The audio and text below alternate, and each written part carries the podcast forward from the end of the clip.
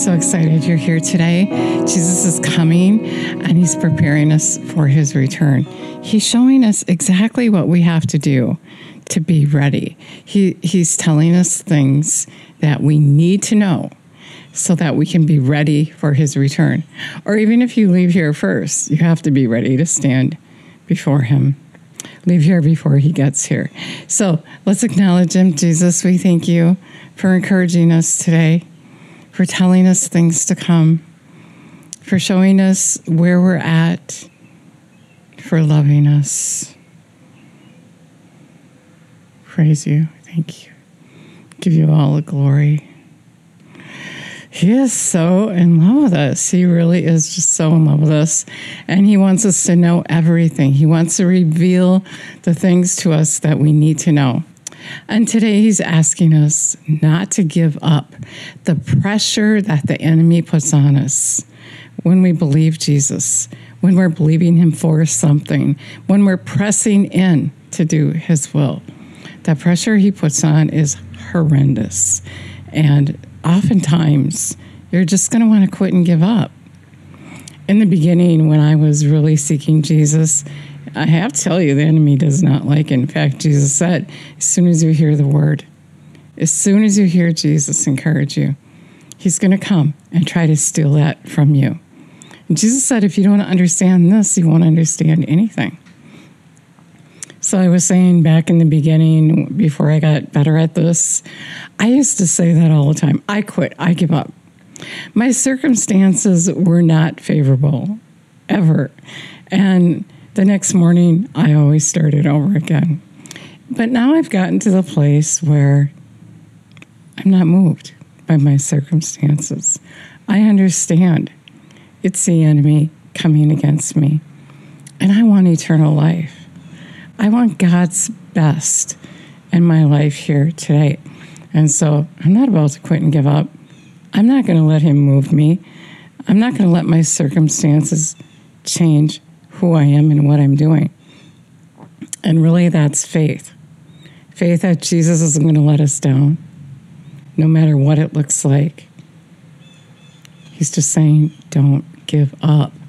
I want to read this parable to you that he told. He said, The kingdom of heaven is like something precious buried in a field, which a man found and hid again. And then in his joy, he goes and sells all he has to buy that field. Again, the kingdom of heaven is like a man who is a dealer in search of fine and precious pearls, who, in finding a single pearl of great price, he went and sold all he had and bought it. It was so precious to him. And that's what Jesus is saying. To live in his kingdom, even here and now, is the most precious thing. And to sell everything, give everything else up for this. It's worth it. It's worth not giving up. Again, the kingdom of heaven is like a dragnet which was cast into the sea and gathered in fish of every sort. Now, a dragnet is a net that just drags on the bottom of the sea. When it was full, men dragged it up to the beach and sat down and sorted out the good fish into baskets, but the worthless ones they threw away so it will be as the close, the consummation of the age. The angels will go forth and separate the wicked from the righteous, those who are upright in right standing with God, and cast the wicked into the furnace of fire, and there will be weeping and wailing and grinding of teeth.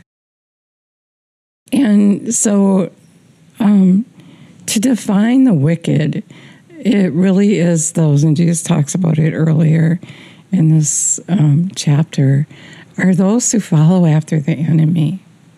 You know, we talked about yesterday that those those will perish who lack wisdom, who lack knowledge. Hosea says, "My people will perish for lack of knowledge." God said that. God said, "My people will perish for lack of knowledge because they don't know me, because they've rejected me." Because we're not going after him like this precious pearl. And when, we, when we're not seeking after him, the enemy has rule in our life, and he's our God. And so he added that at the end. He keeps telling us that if we're not seeking him, that they will be cast into the fire and there will be weeping, wailing, and grinding of teeth. He's going to separate the righteous from the wicked. And what makes you right is that you believe. For God so loved the world, whoever believes in him will have eternal life. And so when you believe in him, then you're going to go after him. You're, you're going to look to him. He's going to be your everything. You're going to sell everything for him. And that's what makes you righteous. You're willing to give up everything for him for eternal life. Remember the rich man, what you have, give it to the poor, and you'll have eternal life. Follow me. So when we put everything else aside as not important and follow him, we'll have eternal life. Galatians 6 9 says, Let us not become weary in doing good, for at the proper time we will reap a harvest if we do not give up. So don't give up. The word Jesus has for you today is don't give up. Keep seeking Him. Keep starting over if you need to. Get up in the morning and say, I'm not quitting. I'm going to do this. I'm going to do this and I'm not going to quit. I'm not going to let the enemy take from me that precious pearl. You know, if it wasn't so precious, if, if eternal life wasn't so wonderful, if Jesus wasn't so wonderful, he wouldn't be trying to take him from you.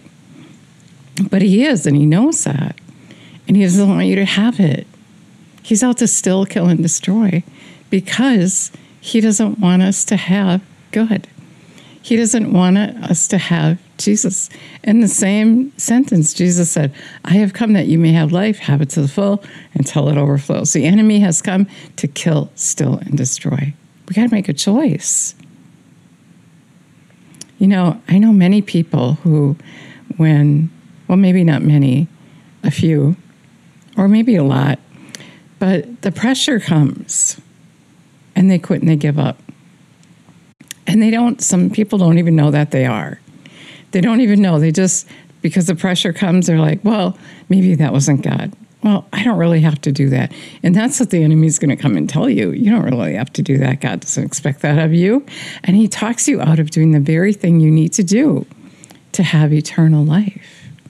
Many are on the wide path. And when you single out and you don't compromise, then you're going to have eternal life.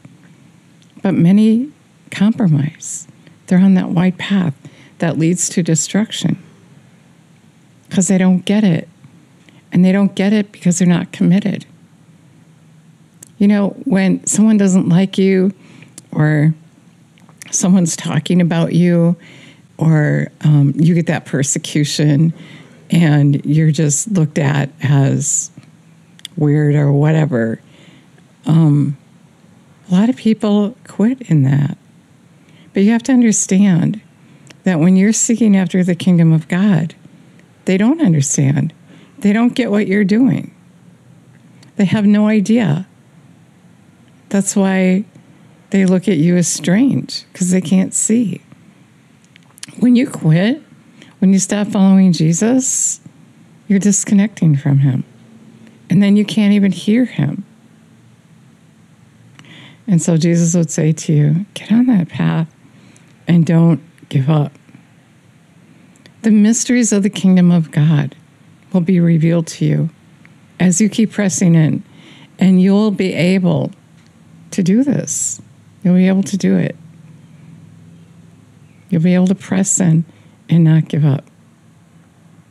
Jesus is so in love with you that he's telling you this. He's giving you this wisdom, this revelation knowledge. He's encouraging you don't get weary in well doing. It's all going to work out for your good. Don't quit, don't give up. So that's the word I have for you today, Revelation 3:19. Jesus said that he's knocking at the door of your heart. And if you would acknowledge him and heed his voice, he would come and live on the inside of you. And you acknowledge him by letting him correct you. The verse before 19 says that he corrects those that he loves. He's going to convict you and convince you if you let him of that right way to go. And then He's going to live on the inside of you. He's going to teach you and guide you.